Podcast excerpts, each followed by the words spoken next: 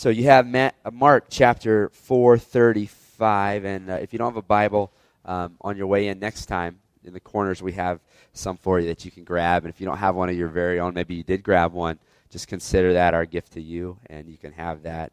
And it would make us really happy for you to take that guy home and, and break it in. So we're in the middle of this series that we've been calling So What? And we've been looking at the, the message and the methods of Jesus as to how he sowed the, the, the message of, of Jesus Christ, the gospel message. And here it is. Here's the gospel message it is that Jesus is God who came down to earth in the flesh to live among us and to live the perfect life that we couldn't live, to die the death that we deserve, and to resurrect to life, serving as our substitutionary atonement, our substitutionary payment for our sin. And we can receive that gift that is free, Scripture tells us, if we would look to Him in faith and say, I bank my life, my existence, and my eternity on that. So that's the seed, and Jesus planted it. The cool thing is, is that Jesus doesn't need us, but yet He chooses to allow us to engage in the ministry that He was here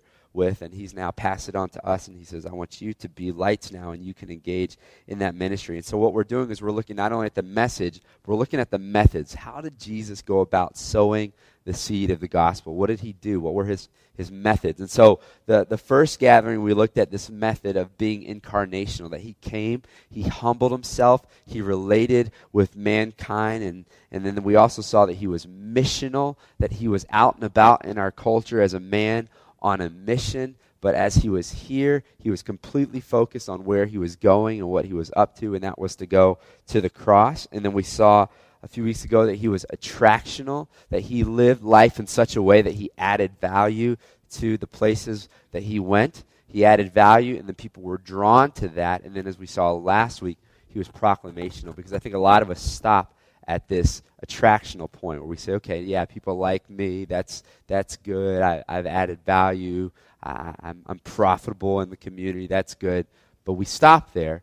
And what Ben talked about last week is that then we actually have to proclaim the gospel message. We actually have to speak the truth because that's how God functions. He functions with words. He spoke into existence creation.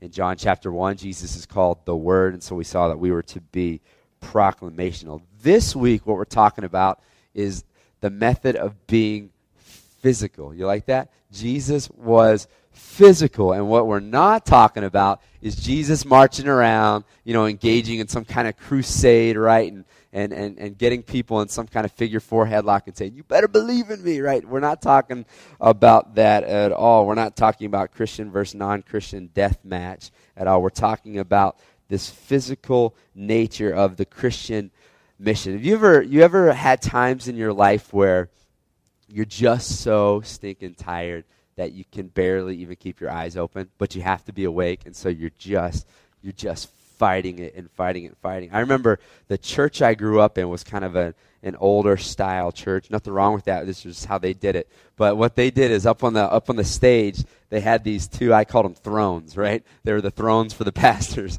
And so on this side of the stage was the throne for for the worship pastor. So just imagine Ben instead of going and sitting at his seat, he comes and he sits right here in a throne while I'm talking.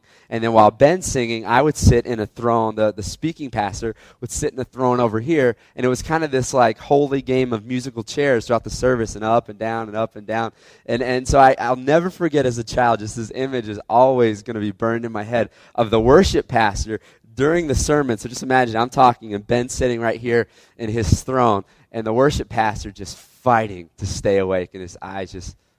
And then, so it was just awesome watching this guy's head just bob all service long. It was unbelievably entertaining. And so, if, if ever the pastor got a little boring for me, I move over and enjoy watching the worship pastor's head bob around and uh, he just couldn't keep his eyes open. When I was in uh, college, I heard this trick, and, and, so I had to try it. And so this is one of those don't try this at home tricks.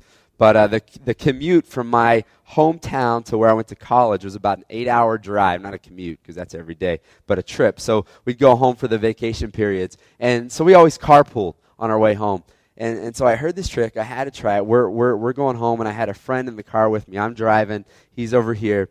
And uh, I just, while we are driving along the highway, I remembered, oh, yeah, he fell asleep. And so what I started doing on this, you know, it was like an eight lane highway. We had four on our side. I just started swerving the car just a little bit to see if I could just kind of slowly wake this guy up. And so I'm swerving, swerving, and then finally I, I watch him. He goes, and, and he starts to wake up a little bit. And so what I do is I strategically close my right eye you know? And so he looks over, and I'm actually looking at him, my left eye, and watch where I'm going. Like on my right eye, and I'll start bobbing my head, right? Like the worship pastor. And, and, and he, he goes, Josh! And so I switched lanes as fast as I could, go, just to switch lane. And he went, no! Thought, thought the end of his life, and it was awesome. Don't try this at home. I was young and I was dumb. But uh, this morning, what we're going to look at is a story of Jesus when he was so exhausted from the ministry that he was engaged in that he couldn't even keep his eyes open. And so check this out Mark chapter 4, 35 through 41. I want you to see just how tired Jesus was. You ready? On that day, when evening had come, he said to them, Let us go across to the other side. And leaving the crowd, they took him with them in the boat, just as he was. And other boats were with him and a great windstorm arose, and the waves were breaking into the boat, and so the boat was already filling. But he was in the stern, asleep on the cushion. And they woke him and said, Teacher, do you not care that we are perishing? And he awoke and rebuked the wind and said to the sea, Peace, be still. And the wind ceased, and there was a great calm. And he said to them, Why are you so afraid? Have you still no faith?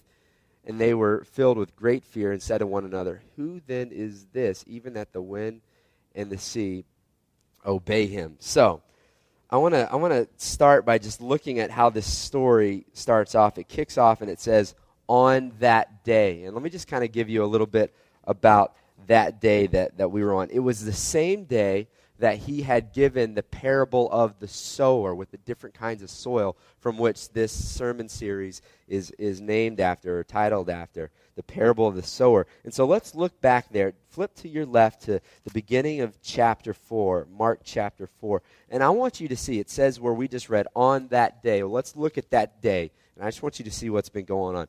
Chapter 4, verse 1. Watch this. It says, And again he began to teach beside the sea, and a very large crowd gathered about him, so that he got into a boat and sat it in the sea, it sat it on the sea, and the whole crowd was beside the sea on the land. So here's what we have.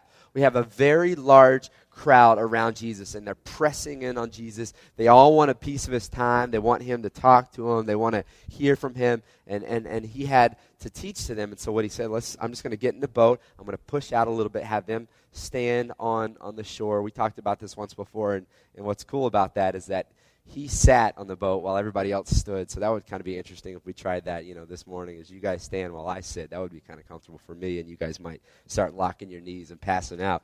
But uh, so he gets out in the in the boat in the water, and um, I, I want you to notice this: says there's this very large crowd gathered around. Just imagine yourself going about your life and you just have this crowd just around you pressing in on you demanding things from you look at chapter 4 now verse 10 so after this time of teaching, he finally gets alone. He can breathe a little bit. Now, check this out. Chapter 4, verse 10 says, And when he was alone, those around him with the twelve asked him about the parables, and he said to them, Can you give me a break? Is that what he said? Did he say, Come on, guys, are you serious? I just got alone. So I, I want you to see that he gets alone, and people are still like, Oh, oh, we got some more questions.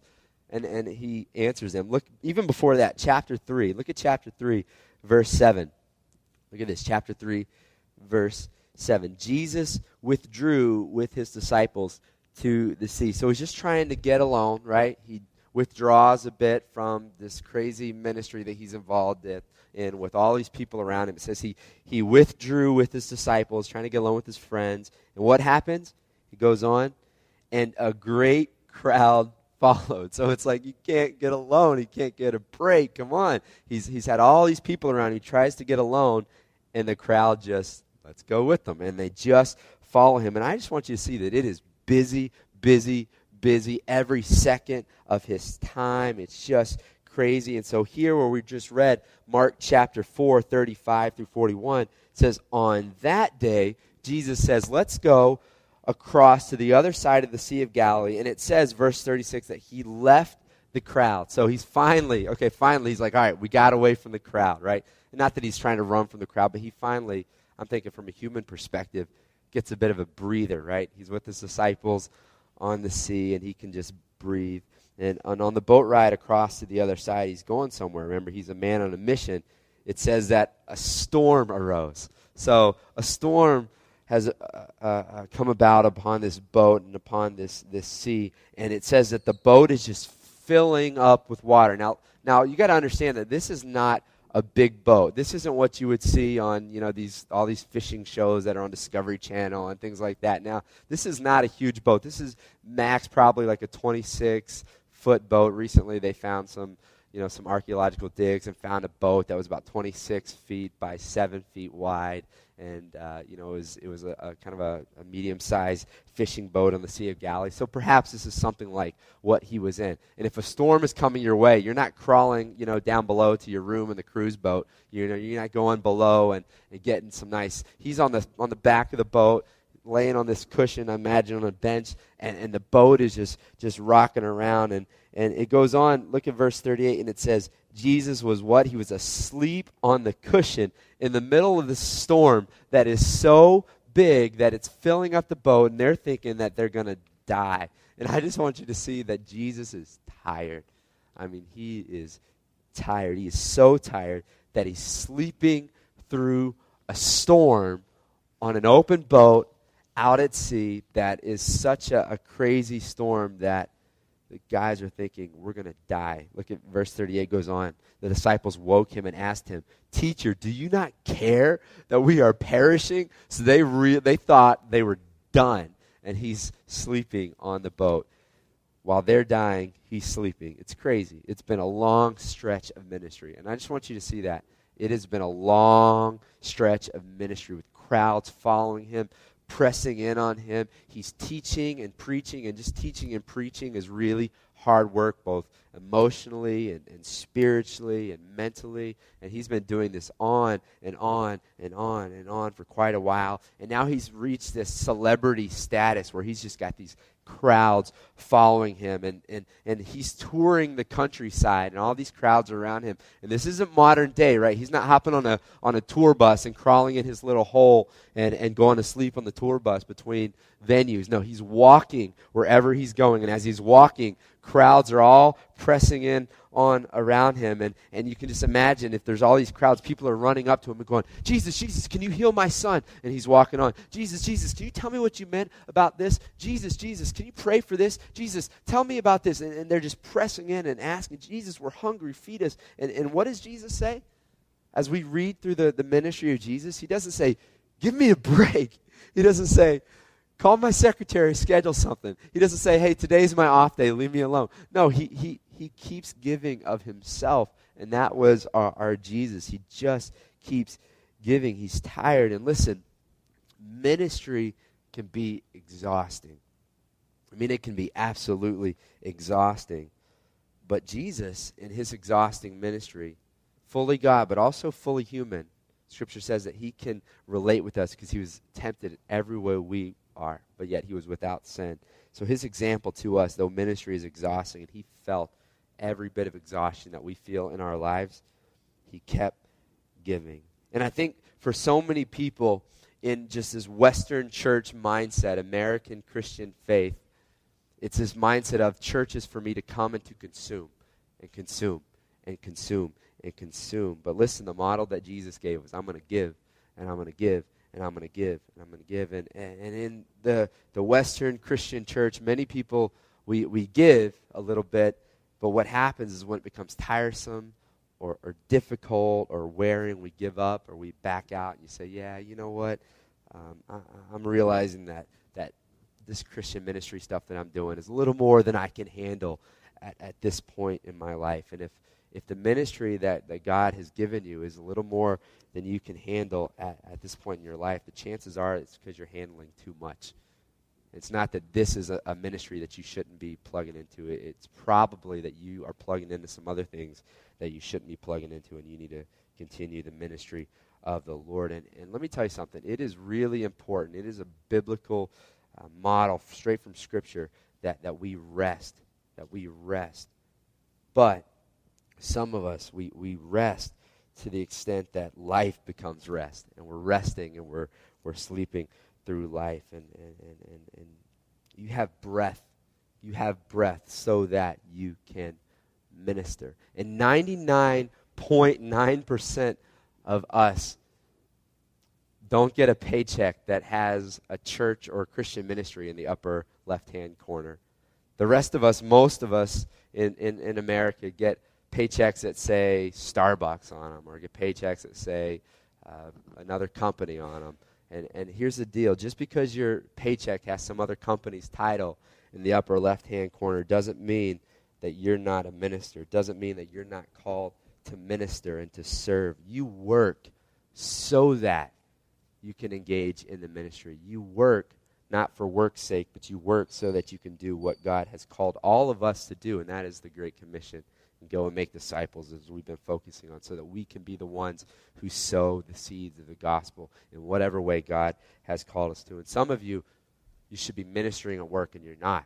And so, yes, work is a place for, for ministry. It's not the end, but it is a place for, for, for ministry. And then all of us need to know that we also work and receive a paycheck so that we can go about living and, and doing the ministry that God has called us to. And so for some of us, work can be really, really tiring. But doesn't it kind of give you an understanding now that work has a bigger purpose, that you're working, you're, as Paul was doing, making tents so that you can engage in the ministry that God has given you. And so for some of us, we just need to be focused or refocused on why we work, right? And it hopefully will spur you on to press on towards what you're doing. I, am thinking even about stay at home moms. Some of the stay at home moms, you just need to be encouraged. You just need to, to, to know that, that what you're doing is a ministry and that you need to press on and just press on. It is, it is difficult. It is hard to be a stay at home mom, but the scripture calls parents to disciple their children. Deuteronomy chapter 6, Ephesians chapter 6. We are to disciple our children. So, moms, that's a ministry. Press on at home. Press on at home.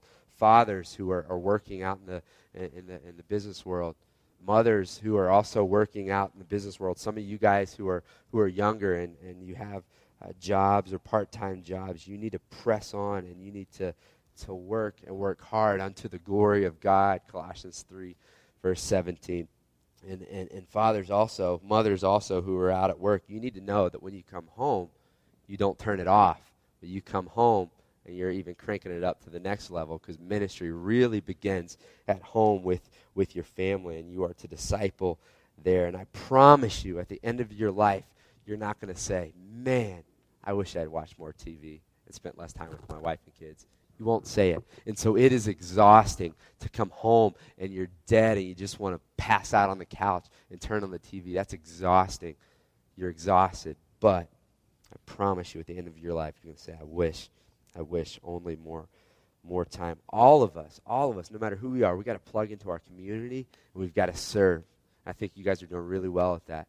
All of us have to plug into our church and we have to, to serve, and it can be time consuming and it can be tiresome, but this is the example of Christ. And so start thinking family and church and community and the world. How can I serve here? This is the field that God has given me to sow in in my lifetime. And I want to sow, and I want to sow well. And I want to sow to the point of exhaustion.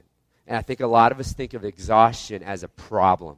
But exhaustion is not a problem, exhaustion is a product of a life well spent and well served for the Lord, glorifying God. And Scripture is clear, as I said before, that we need rest.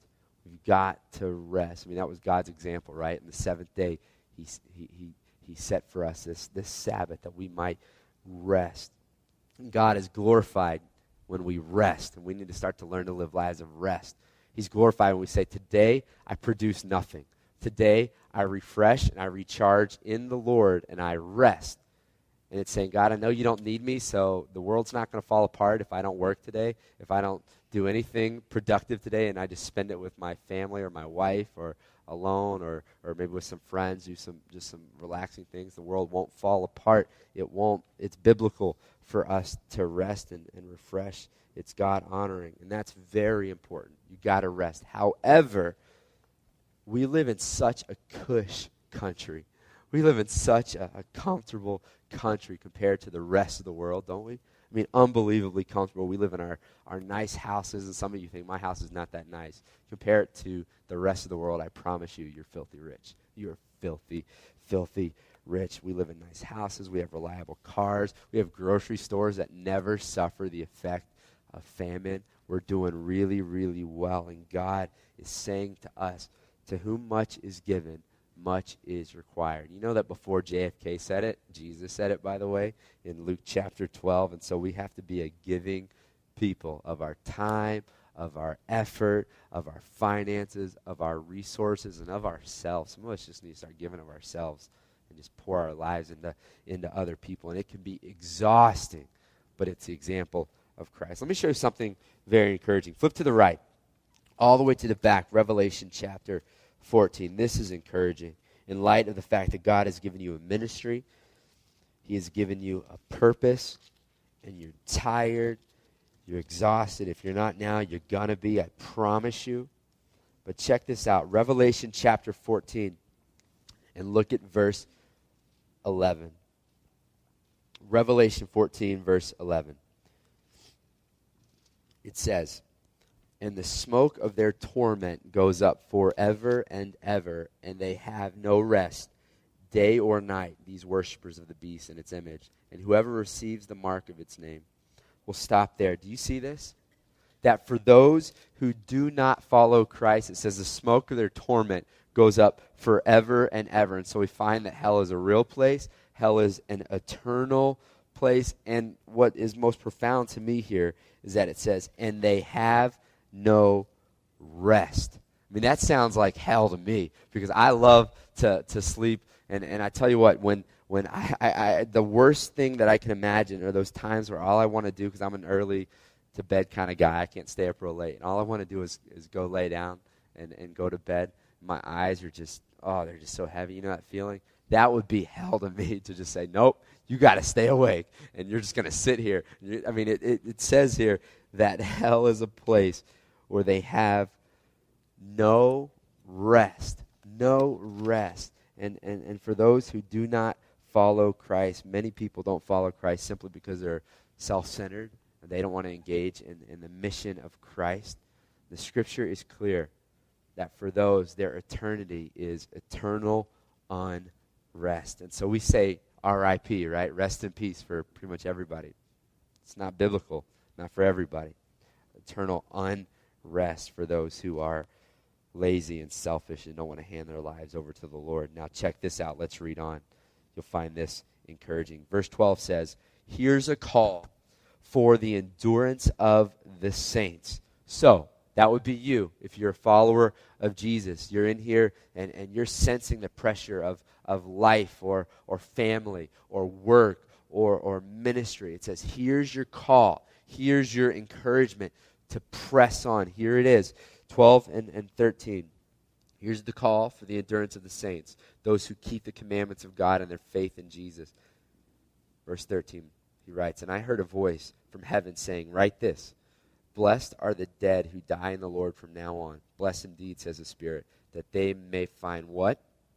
Rest from their labors, for their deeds follow them. So God says, when you die, Here's, here's your encouragement to press on today. When you die, you will have rest from your labors. You're going to have rest, and you need to hear that. Many of you need to hear that. Rest is coming. It is coming. And maybe life is crazy right now, and you can't imagine plugging in into the church. Maybe life is crazy right now, and you're just like, how can I continue on being the mother that God has called me to be, being the father that God has called me to be. I'm tired. Work is crazy. Life is crazy. How do I do this? He says, press on, press on, because when you die, your eternity, if you are in Christ, is rest. It is, it is coming, and it lasts for eternity. And I find that unbelievably encouraging, and I hope you would too. But check out the last piece. It says, For their deeds follow them. So here's the deal nothing that you can do will earn right standing with God. I mean, that is the gospel. We can't do it. We can't earn God's favor. Absolutely not. Only what Jesus did can earn the favor of, of the Lord. Nothing. However, what you do do on this earth that is God honoring, that points people to Him, that serves people. What you do, those deeds will follow you, it says, into eternity. Your deeds follow you as a reward. And so be diligent. So you have that, whatever it is that you've done on this earth to serve the Lord, it is there for eternity as a part of your ability to worship God for eternity. And so be encouraged. Know that you can press on. That's the call for endurance, for perseverance, is the fact that you can have rest eternally, and those deeds will follow you that you serve the Lord with. A couple years ago, I went to the the Boston Marathon to the finish line, and uh, it's kind of a kind of a fun and intriguing experience, and, and it was inspiring also, to say the least. And I remember going to the Boston Marathon and just watching people come across the finish line, 26.2 miles, and, and just watching people run across, and, and the crowds cheering. The the intensity level was huge. It was probably more intense than any athletic event I'd ever been to. It was really, really cool. And I stayed for a couple of hours and just watched people cruising across the finish line. And, and I, I remember seeing the first place lady come across I remember seeing the first place uh, guy come across. I remember seeing younger runners and, and, and older runners and everywhere in the middle. I remember seeing this one guy come cruising across the finish line. He had burns all over his body. I guess he had had some kind of, you know, traumatic accident growing up. And I saw this one guy with a, a prosthetic leg. Just really incredible. Just kind of thinking about where have they been and then how do they get to the marathon in light of all of that. I saw this one guy come and he was bloody. I mean, he had blood all over and it was pretty apparent that he had fallen at some point in the race. Just took a huge spill, maybe passed out. I don't know. I mean, it is rough.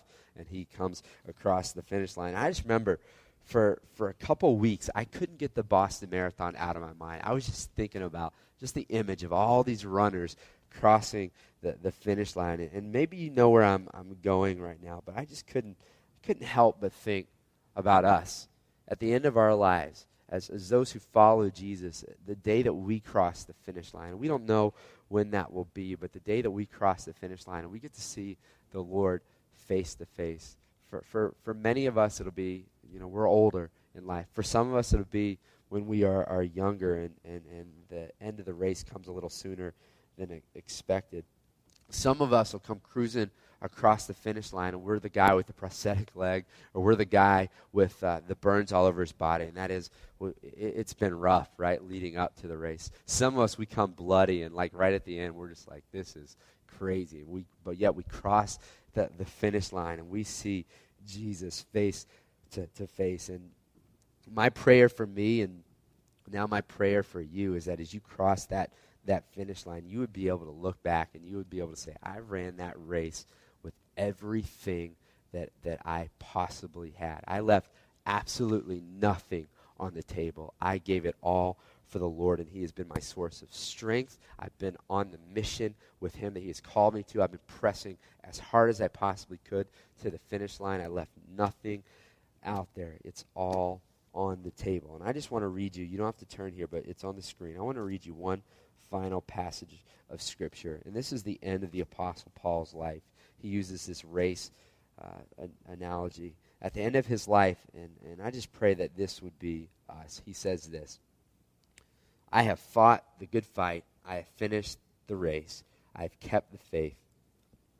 Henceforth there is laid up for me the crown of righteousness, which the Lord, the righteous judge, will award me on that day. And not only me, but also to all who have loved his appearing. So hopefully that will be us too. We're those who, if we're a follower of Jesus, we're going to love his appearing. We're excited for the day that Jesus takes us home because we see him. So that would be us. He says, I finished the race. I pray that would be true for those who love his appearing as well, that we would have that, that crown of, of righteousness that would be awarded to us on that day. Christian tradition tells us that shortly hereafter, penning this, he goes on and he's, he's martyred for the faith. But I want you to hear that the Christian life can be like a fight sometimes. It can be like a, a race where you're pressing on, and it is not easy. And you got to hear that that it's gonna be tough because I think a lot of us, when difficulty comes, we say, "What? What is what's going on, God?" He says, "No, no, I told you." Jesus said, "In this world you will have trouble, but take heart, I have overcome the the world." And so don't be surprised when difficulty comes. He says, listen, you have an eternity of glory waiting for you.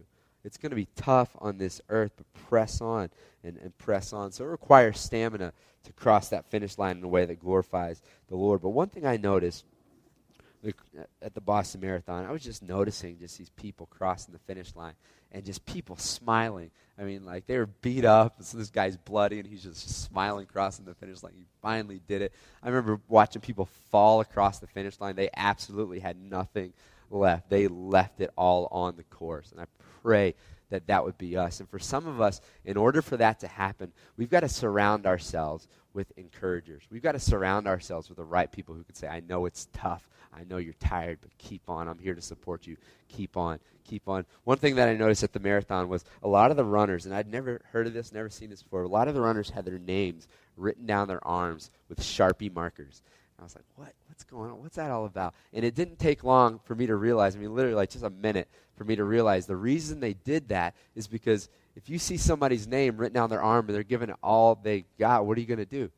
You're going to scream their name. And so Sarah runs by. We're like, Sarah, Sarah. We're screaming for Sarah. Then John runs by. Yeah, John, get it. You got it. Go, press on, press on. We're the whole, I mean, like thousands of people screaming for John. This one guy was hysterical. Last mile of the race. He's got dude written down on his arm. So you can hear thousands of people.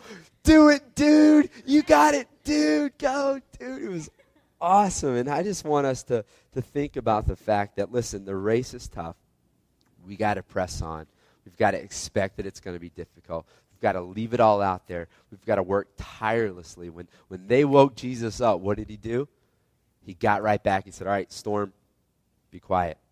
And then he gets to the other side, and guess what he keeps doing? The ministry. He just keeps going. He keeps going. And in order for us to do that, we've got to know that it's going to be tough. We've got to know that difficulty is, is not a problem. We've got to know that exhaustion is not a problem, it's a product of a life well spent for the Lord. And we've got to surround ourselves with people who can cheer us on, people who will support us and say, You got this, you got this. Keep pressing, keep pressing, keep pressing. And so the way they wrote their name on their arms, we have to say, Okay, who's around me that can say, Hey, can you, can you support me? Can you help me? Can you help me press on? Can you call me out when I'm, I'm about to give up, when I'm dropping the ball, and I'm not living for the Lord? Surround yourself with those people. I'll close with this. I also remember this guy. I mean, the, the finish line is right there. I remember watching this guy. We're right at the, the you know the barricade at the edge of the race, and there's this guy, and he just falls down. Boom! Just like he was done. He was absolutely done. And his buddy was kind of beside us in the crowd, was screaming for him. He just jumps over the barricade and I don't know how he got around the, the security, but he just jumps over and gets in there and picks this guy up and just starts dragging him to the finish line. And man, for some of us, that's Jesus, right? We need Jesus to say, I'm going to pull you. I got you. I got you. I'm going to keep you. And I'm going to bring you to the finish line. And, and, and some of you right now, where you're at, what you need to do is you need to get other people to support you, and you need to press in deeper to Jesus. And the way you do that is by opening up the Bible like you never have before, and by getting on your knees like you never have before, and saying, Jesus, I cannot do this without you. I can't. And He'll say, I got you. I'm going to pick you up, and we're going to keep going, and we're going to finish this race, and we're going to finish it strong. Ministry is physical. what God has called us to, to sow the seeds of the gospel. If we do it following the example of Jesus, it's going to be exhausting. And so his method was being physical. Would you guys close your eyes? We're going to pray.